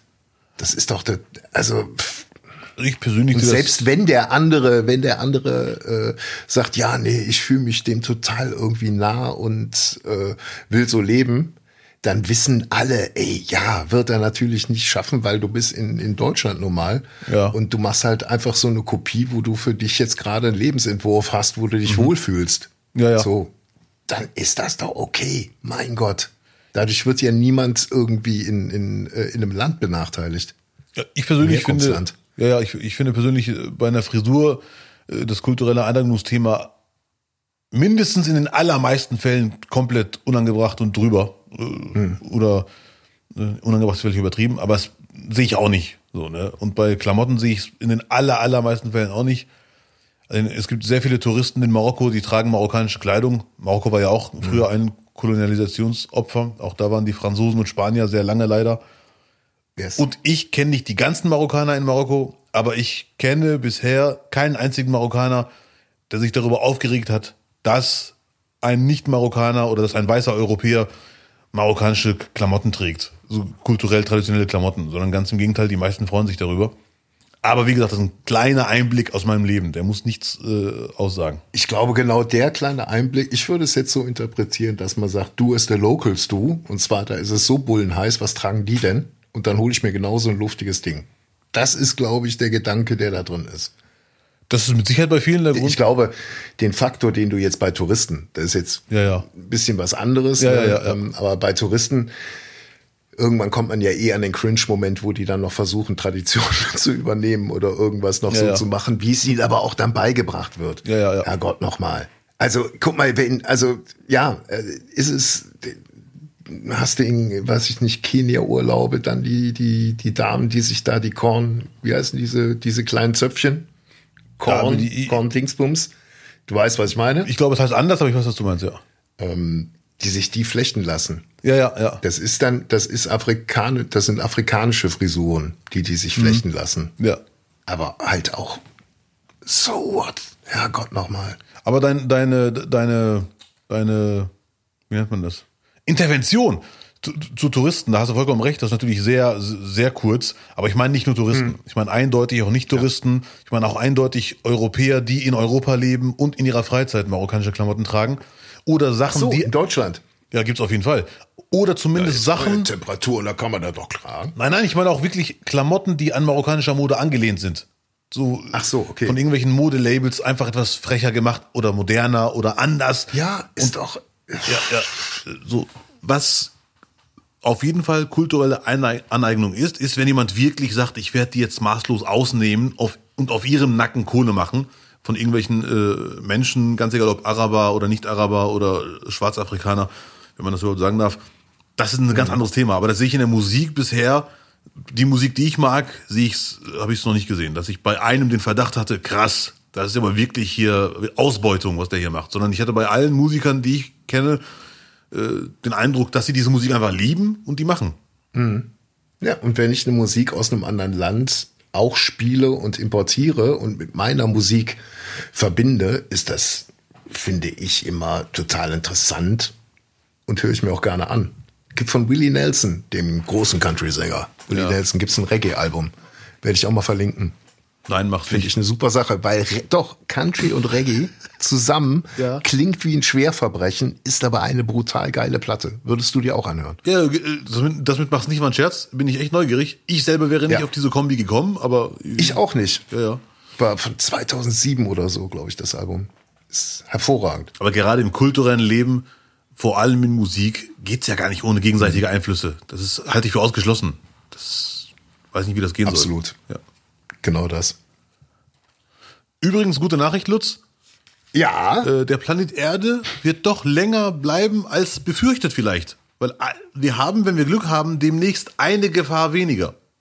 Ja. Es Wir haben, wir haben in, in 11 Millionen Kilometern, Meilen Abstand haben wir einen Mond von einem Meteoriten abgeschossen und damit den Meteoriten in seiner Umlaufbahn verschoben quasi. Verschoben quasi. Vereinfacht Äh, ausgedrückt. Ja, ja, so ich verstanden. Ja, ja, genau das. Äh, auf jeden Fall äh, gab es da ein Experiment von der NASA. Geil, er hat es auch gesehen. Er hat es auch gesehen. Äh, ich habe es leider heute erst gesehen, nicht live. Ich habe mir vorgenommen, es live zu gucken, aber habe ich nicht geschafft. Ja. Und ähm, das war echt geil. Die haben so eine Sonde draufknallen lassen, elf Millionen Kilometer entfernt, und die haben den getroffen. Das ist echt krass, was heutzutage alles möglich ist, Lutz. Und die haben dann gejubelt, wie in den Army-Filmen, wenn jemand sagt, ja, das Flugzeug Ja. ist sicher gelandet, dann stehen alle auf. Und, so. ja, ja. und bis gestern dachte ich, ich als Laie, sie versuchen diesen äh, Asteroiden oder was auch immer, diesen Mond eines Asteroiden zu zerstören, damit er in Einzelteile zerfällt. Aber nein, sie haben einfach nur versucht, seine Umlaufbahn ein bisschen in quasi ein Ablenkungsmanöver, nach dem, äh, falsches Wort, nach dem Motto, wir verdrängen dich jetzt in eine andere, dass du an der Erde vorbeischwebst oder vorbeirast. Ja. Und die, jetzt, die richtige Arbeit beginnt erst jetzt. Denn jetzt müssen sie gucken, ob sich die Umlaufbahn auch wirklich ändert. Und das Und das wissen sie halt nicht. Und da habe ich dann auch wiederum gedacht, puh, ist das so schlau, weil alles, was man ja so macht, nicht wahr? Also dieser Gedanke von dem, von dem Flügelschlag eines Schmetterlings, der einen Sturm auslösen kann, der kam mir genau da. Wenn, selbst wenn das elf Millionen Meilen von hier entfernt ist, ja. wenn so ein Ding einfach mal in eine andere Richtung aus dem Nichts gelenkt wird, Ja. Ob es da eine Kettenreaktion geben kann, mit der wir jetzt nicht gerechnet haben, dass dann acht andere Meteoriten sagen, oh, da können wir ja auf das Ding jetzt mal zufliegen. Ich weiß, was du meinst. Ich hoffe, die haben das bedacht. äh, aber wenn nicht, haben wir, sind wir, sind wir am Arsch. Nein, wenn sie noch nicht mal wissen, wie die, wie die Flugbahn Ja, ja. von dem Ding jetzt läuft, weiß ich nicht. Ja, ja. Aber war ja nicht teuer. Die, die haben 330 Millionen Dollar, hat das gekostet. Kann man ja mal Ja, riskieren. ey, man kann doch mal einfach 330 so ein, so ein Steinsbrocken mit einem, mit einem arschteuren Satelliten beschmeißen. Kann man ja mal machen. Ich fand eine Info sehr interessant. Äh, der, die Sonde war, ähm, das Raumfahrzeug war unbemannt. Dachte ich mir, ah, da bin ich ja beruhigt. Sehr schön. Okay. Freiwillige vor, ich mach das. Ja. Kannst du bitte da reinfliegen? Aber jetzt sind wir ja eigentlich auf alle Schreckensszenarien vorbereitet. Also jetzt sind wir eigentlich, dass wir sagen, okay, jetzt haben wir alles mal, was wir uns vorstellen können, haben wir jetzt einigermaßen im Blick zumindest. Du hast vollkommen recht. Auf der anderen Seite könnte es für die Kinder unserer Kinder, der Kinder, der Kinder, Kinder langweilig sein, wenn sie die Gefahr gar nicht mehr haben, dass ein Asteroid auf die Erde einschlägt. Das man aus Hollywood-Filmen kennt. Die Gefahr ist ja wahrscheinlich in einigen Jahren dann mehr oder weniger minimal. Ja. Das ist eine Gefahr Lachen die sich weniger. über Armageddon kapuut. Ja, ja, ja. Lach, lachen die sich kaputt. Guck mal, was die Angst haben. Guck mal, der Bruce Willis, was der Angst hat. Guck mal. Das ist ja lieber. Dieser Idiot. So. Sag mal, was sagt denn die Uhr? Uh, schon wieder so spät geworden. Möchtest du noch über die deutsche Fußballnationalmannschaft abseits der Binde reden. Können Du wir hast gerne ja schon anklingen lassen, dass du, dass du auf einen Vorrunden aushoffst. Ma- äh, hoffst du auf keinen Fall. Und ich halte das für, an. ich halte das für unrealistisch. Aber Costa Rica haben die in der Gruppe, Japan und Spanien. Und das ist Mhm. zwei klare Favoriten. Aber Japan darf man nicht unterschätzen. Costa Rica ist der klare Außenseiter. Japan, Spanien, beides, beides gut. Ja, Japan, ja, ja. Spanien. Und ja. die deutsche Mannschaft ist wirklich, da ist der Wurm drin, muss man einfach mal sagen, obwohl der gar nicht nominiert wurde. Da ist es echt, äh, also, ja. Chapeau, hey. Nee, es ist leider schwierig. Es ist irgendwie echt der Wurm drin. Musiala gegen England, der beste Feldspieler. Ja. Zumindest auch der mutigste und ideenkreativ und so weiter. Da wird jetzt aber auch wirklich alle Hoffnung drauf gesetzt, ne? Ja, auf einen 19-Jährigen. Ja, das ja, ist, ja. ist ein bisschen, ist ein bisschen sehr viel Hype gerade. Ist so ein bisschen Poldi, Poldi-Hype, der gerade passiert. Ja, aber, aber der ist definitiv gerechtfertigt, das bei Poldi. Poldi konnte nur hart schießen. Ich sag nur von dem Hype und wie willst du denn einen Spieler, der 20 Jahre geleistet hat, mit einem 19-Jährigen vergleichen? Also ich bitte. Ja, also, okay, ich nehme alles zurück. Der Kölner hatte recht. Gut. Äh, so. Und gegen England, muss man ja echt sagen, war die Abwehr Englands schon, ich nenne den Namen nicht, weil der hat die letzten zwei Jahre viel zu viel einstecken müssen. Ja. War Hauptgrund. Er galt als zwölfter Feldspieler Deutschlands. Oder äh, also als zwölfter Spieler. Das war schon. Walker. Äh, äh, nee, nicht ganz. Äh, ich nenne den Namen aber jetzt nicht. Äh, weil er tut mir echt ein bisschen leid mittlerweile. Der war lange der teuerste Abwehrspieler der Welt, seit ein paar Monaten nicht mehr. Und ja, der hat also wirklich, der ist langsamer als ich, glaube ich. Und ähm, ohne ihn hätte Deutschland nicht, nicht unentschieden gespielt gegen England, wahrscheinlich. Ich bin echt, also Hansi Flick muss, äh, ich weiß nicht, was da los ist. Irgendwas stimmt da nicht. Ja, so stürmermäßig haben wir äh, jetzt nicht so viel zur Auswahl, wie es noch äh, vor, vor Jahren war. Und das ist ja nur wieder auch so eine deutsche Tradition, möglichst viele Stürmer irgendwie So Sturmtank. zu bringen. Ja. Sturmtank, ne, so, so in großer Tradition.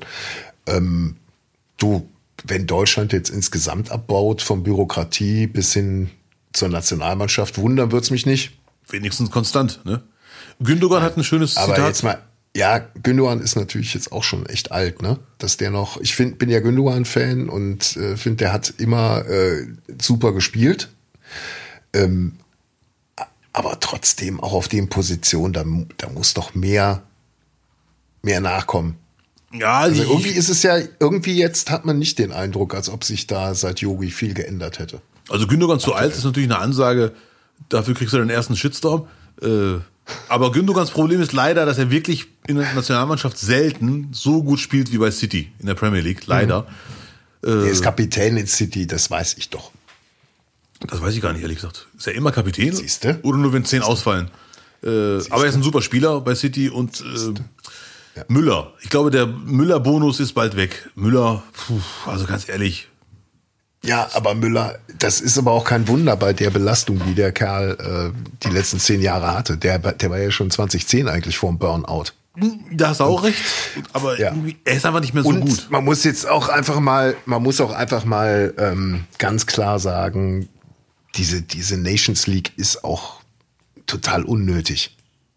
Also wenn, ich kann, kann die Vereine wirklich verstehen und glaubt denen auch, wenn die jetzt schon die Hand heben und sagen, das geht nicht mehr, diese ganze Belastung. Definitiv. Und von diesen Spielen, finde ich, ist auch irgendwie so schwer, irgendwas herzuleiten im Moment von der Nations League, finde ich. Ich weiß nicht, ob man da schwer ist, Sachen abzuleiten. Dafür war die Freude der Spieler viel zu hoch, wenn sie mal ein Tor gemacht haben. Kane, da, da dachte man wirklich, der hat jetzt die Champions League, Torschützenkönig und Weltmeistertitel gewonnen nach seinem Elfmeter-Tor. Der war heiß, ne? Ja, ja, der war echt heiß. War auch ein geiles Comeback von 0 0-2 auf 3-2. Ja, wir, nee, wir sprechen ja gerade von den Deutschen, nicht von den Engländern. Die. Nein, damit will ich sagen, das ist also doch nicht so unwichtig. Sonst würde man sich als Kane nicht so krass freuen über ein Tor, ein Elfmeter-Tor auch noch. Also das ist schon, ich finde es viel zu viel Belastung. Das Thema sind wir einer Meinung. Viel zu viele Spiele. Ja, aber du kannst doch nicht den englischen Fußball jetzt mit dem deutschen Fußball von, mit der Belastung gleichsetzen. Das geht nicht. Wie meinst du das? Ist ja schon anders. Die, anders definitiv. Ist ja anders. Ja, ja. ja, ja, ja. Ja, also aber nach meiner Meinung, so kurz vor der WM ist jedes Spiel wichtig, weil jeder will in den WM-Kader kommen und dafür war die Leistung beider Mannschaften, England und Deutschland. Also ich bin sehr gespannt auf die WM. England war, England wirklich, die, die haben, glaube ich, auch, das waren jetzt erstmal, dass die Tore geschossen haben in den letzten vier Spielen, ne? Ja, man, die haben jetzt bis gestern, also bis zum Spiel gegen Deutschland hatten sie nur ein Tor in fünf Spielen, glaube ich. das, ja, muss man ja, überlegen. ja, ja, ja, ja. Bei so einem Kader, das ist einfach nur krass. Ja. Natürlich ist jedes Spiel wichtig vor der WM, aber äh, dafür hat man auch zu oft schon schlechte Leistungen, vor allem jetzt so von der deutschen Nationalmannschaft kurz vor einer WM gesehen, Das stimmt. wo sie dann im Turnier noch funktioniert haben. Ja, ja, das ist echt krass. Ja. Das ist wirklich krass. Aber Musiala wirklich, da wird im Moment zu viel, glaube ich, äh, gehypt. Ich glaube, dass der gut ist, definitiv. Ja, ja. Aber es ist zu viel Last auf den Schultern, weißt du? Ja, ja, da bin ich auch kein Fan von. Und auch, und ich weiß es nicht, aber Poldi hat ja dann auch von sich noch so ein bisschen dieses, äh, äh, ich bin eh jetzt noch das Spaßmaskottchen Pflegeltyp, auch in jungen Jahren noch mitgebracht, hat seine Leistung gebracht. Aber genau das schwingt bei Musiala nicht mit. Ich finde, der ist ja eher so ein ernsterer Typ. Er ist auf jeden Fall ein wichtigerer Spieler als Poldi. Der ist schon, ich weiß schon, was du meinst, er ist nicht der gute Launebär. Der kommt auf den Platz und bam. Ja, und dann wird, dann ist halt dann auch äh, die, die Belastung, glaube ich, direkt ein bisschen größer. Ja, ja. Der Umgang mit, mit, der, mit der Belastung. Ja. Aber Hauptsache, du hast einen neuen Posterboy, den du dir zu Hause an die Wand hängen kannst. Nee, nee, eine andere Sache noch, äh, die ich persönlich Ja. äh, noch loswerden möchte, falls einer vom ARD zuschaut.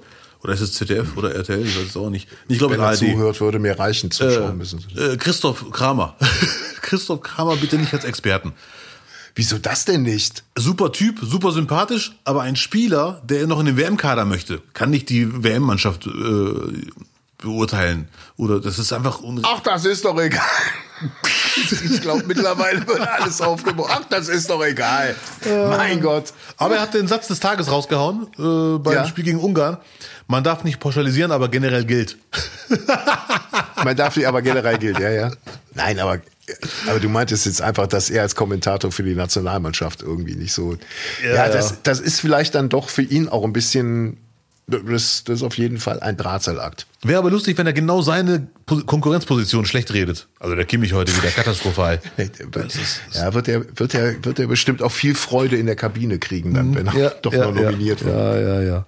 Goretzka, der hat auch mal bessere Zeiten gehabt. Das ist also wirklich schwierig. Den würde ich da nicht hin.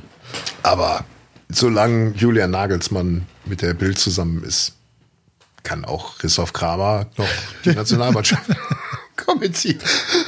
Das war doch das perfekte Abschlusswort. Ist ja alles jetzt ein bisschen aufgebraucht. schon. Ja. Es sei denn, du willst noch was loswerden. Also Zeit für Lutz habe ich immer. Ich guck, ich guck jetzt wirklich auf das, was mir wirklich wichtig war diese Woche. Was haben wir noch? Ach hier, äh, Berlusconi hat heute Geburtstag. Oh, Willst du gratulieren? nein. Berlusconi, ein ganz tragisches Kapitel. Und 1874 wurde das erste Fußballspiel in Deutschland von Schülern des Gymnasiums Martino Catherinium in Braunschweig unter der Leitung von Konrad Koch und August Herrmann auf dem Gelände der kleinen Existierplatzes ausgetragen. Mit diesem Spiel schlägt die Geburtsstunde des Fußballs auf europäischem Boden. Festland. Festland stimmt, da war ja noch was davor. Ne? 1874, 1900 bis 2022, 122 Jahre, 80, 142, fast 150 Jahre. Und das ist die aktuelle Form, die wir haben. Genauso sieht's aus. Hansi Flick, das geht so nicht. 150 Jahre Zeit. Das Einzige, was wir haben, sind Top-Torhüter. Ja. Übertrieben formuliert. Wir haben auch ein krasses Mittelfeld. Krasses Mittelfeld. Ja. Äh, Aber, ja gut. Mir schaue mal. Naja, wir schauen mal. Ja, Lutz, vielen Dank. Ich danke, Abdel. Danke, liebe Zuhörer, dass ihr am Start seid. Und ach ja, apropos, danke sehr. Danke auch an die äh, Spenden, die uns über PayPal erreichen. Vielen Dank. Jeder Cent wird zu 100% in den Podcast gesteckt. Äh, also auch danke an alle, die uns in Zukunft äh, spenden wollen. Und danke an alle Kommentare über Apple oder Freunden weitersagen, Sterne verteilen auf Apple oder auf Podcast-Plattformen eures Vertrauens. Wir freuen uns über jeden Kommentar. Jawohl. Ein Sternchen bei Spotify ist genauso viel wert wie ein Sternchen bei Audible oder bei Spotify. Ja. Oder bei Apple. Richtig. So, genau. Ja, ja. ja. Schön. Genauso. Vielen Dank, gehabt euch wohl. Die neue Folge gibt's in der Nacht vom Mittwoch auf Donnerstag wieder unter allen bekannten Podcast-Ausgabestellen. Oh ja. Danke sehr. Schöne Nicht, Grüße. nicht, nicht. Nicht doch. Tschüss. Ciao.